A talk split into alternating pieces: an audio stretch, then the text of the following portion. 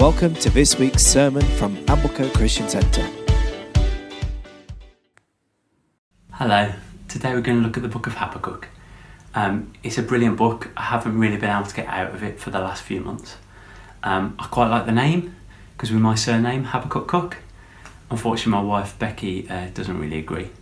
Um, but more importantly, Habakkuk is often described as a prophet seeking to understand the ways of God in a chaotic time. And I think actually that could be quite useful for us at the moment. Um, so before we dig into the questions um, and the thoughts that it brings, um, I've done a quick two minute overview. So enjoy the overview. Habakkuk was a prophet who lived around the same time as Zephaniah and Jeremiah, probably in the reign of King Josiah of Judah, around 640 to 609 BC. This book is different from many of the prophets as it never addresses the people of Judah, but is a dialogue between Habakkuk and God. In many ways, this is a book of lament in which Habakkuk is trying to understand whether God really is good. Help, God, there is violence, corruption, injustice, and wickedness all around me. I know the situation, Habakkuk. I will send the Babylonians to defeat those that are doing injustice in your land.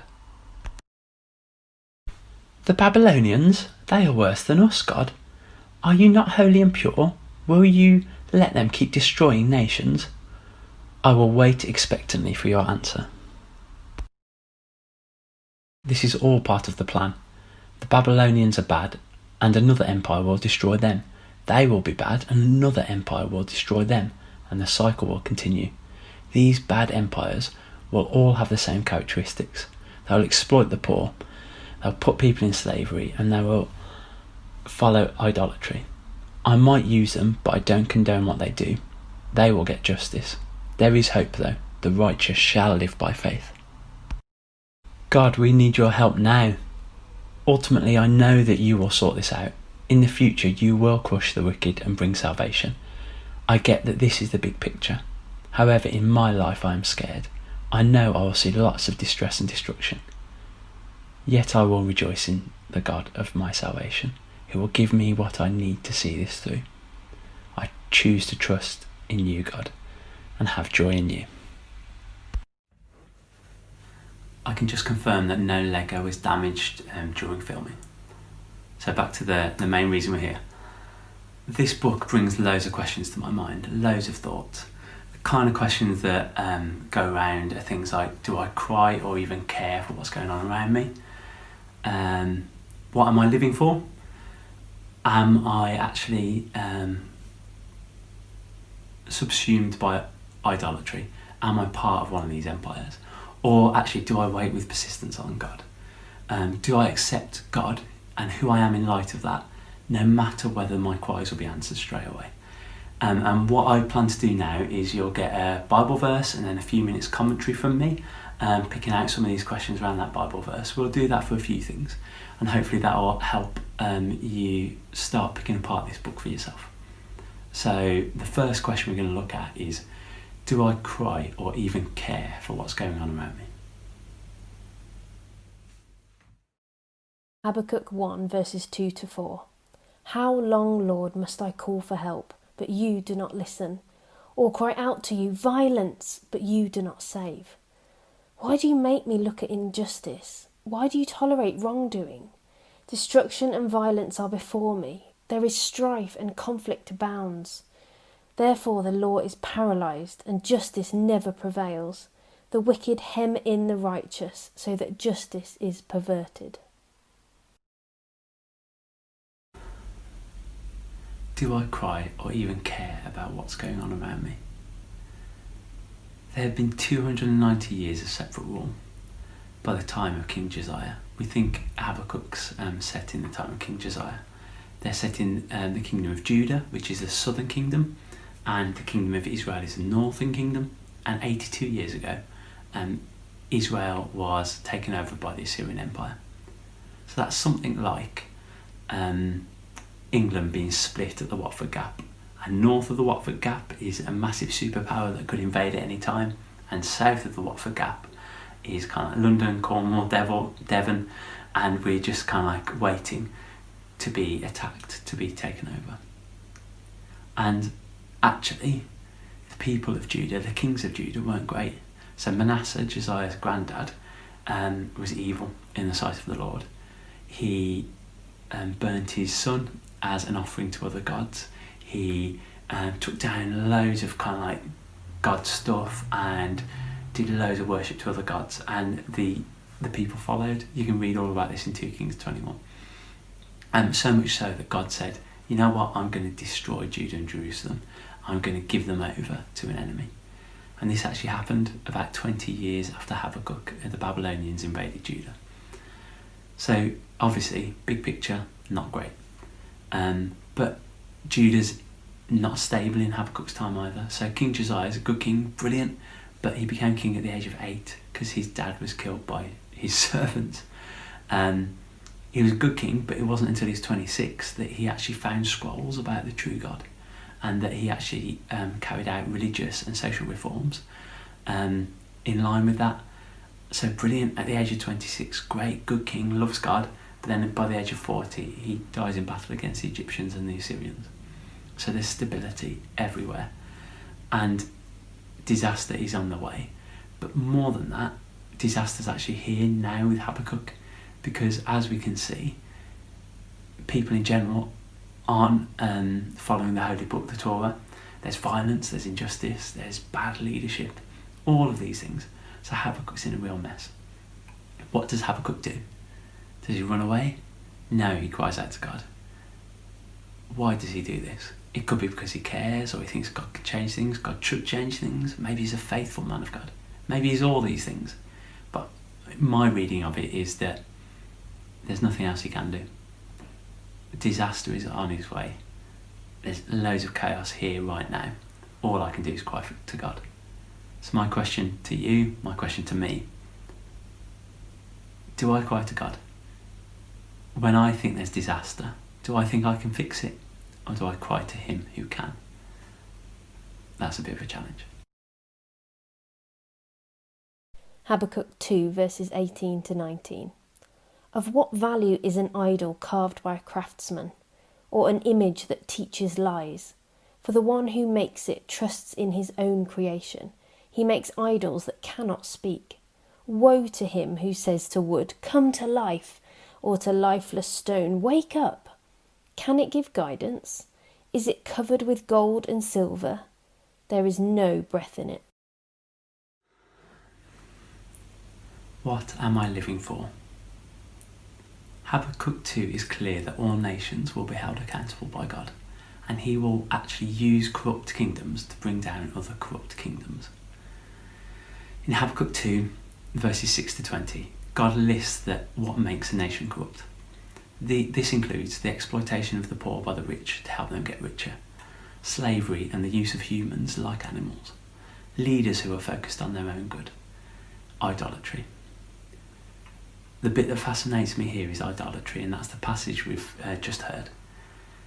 Because I think it's so easy to make idols, idols that we then worship. You may think that's a bit stupid, but have you made your career an idol? Or your family? Or retirement plan? You might say no, but do you worry about those things more than anything else? Is that where you spend most of your time and focus? Does do these things have priority over the creator of heaven and earth? Or we could ask, how important is our economy? Should we prioritise our economy and our wealth over supporting those with less in the world? Do ends always justify the means? Or how important is our nation, our prestige? Actually, if we look back in history, has England been one of these empires or kingdoms um, that God has used I think there's lots of questions we could ask. Ultimately, in Habakkuk 3, we see that God reigns and God will make all good. But I think actually how we use our lives now is important. Habakkuk 2, verse 1 I will stand at my watch and station myself on the ramparts. I will look to see what he will say to me, and what answer I am to give to this complaint. Do I wait with persistence on God? the imagery Habakkuk uses here is fascinating. It's uh, military imagery, really, of a watchtower stationing himself to watch. So, if we look what this looked like at the time, you'd only um, have a watchtower on like an army camp or a city, um, and they would have to watch out for an enemy so they didn't sneak in in the night and kill everyone. And watching then, you had to be persistent. You had to be always alert. And if we use um, the Roman example, now this was a bit later, but I think it's applicable. If a Roman soldier was on watch and they fell asleep, they would then be beaten to death as punishment. That is horrific, but that shows how important it was to watch. And what I find fascinating here is Habakkuk's attitude, because he's taking that attitude. He is not being distracted, he is focused. And this actually really convicts me because I am very easily distracted. You could probably validly ask how many times um, a person should check Aston Villa transfer news um, in a day, and I'm guilty of checking it more than anyone probably ever should.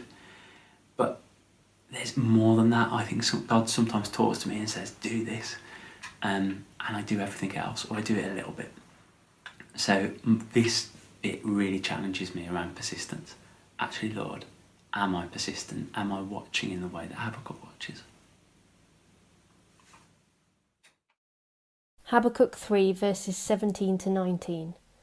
Though the fig tree does not bud, and there are no grapes on the vines, though the olive crop fails, and the fields produce no food, though there are no sheep in the pen and no cattle in the stalls, yet I will rejoice in the Lord.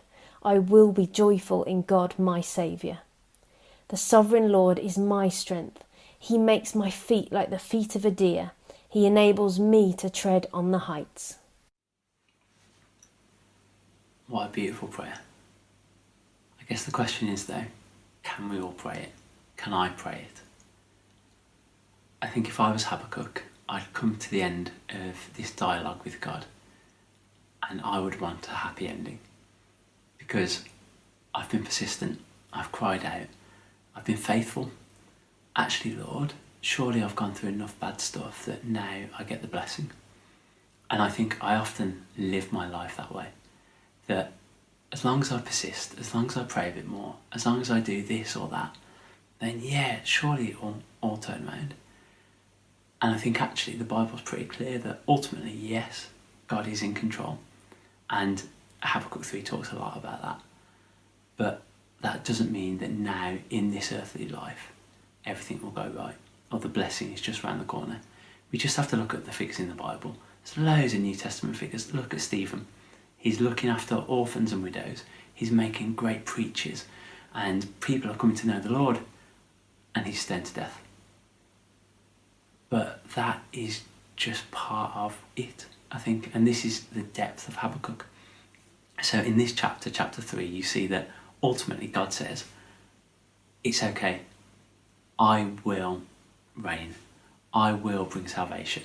I will get rid of corruption. I will take all these empires down. Actually, Habakkuk 3 also um, mentions the anointed one. It references potentially Jesus. It talks about ultimate salvation, ultimate goodness. God will reign. And brilliant, amen. And I'm sure Habakkuk was like, yes.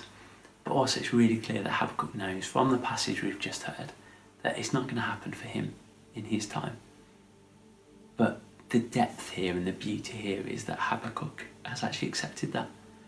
So he, he's gone through this journey through these chapters and he's come to this place where he goes, you know what? I know who God is. I know that He's good. I know that He's just. I know that He's loving. I know that He will save.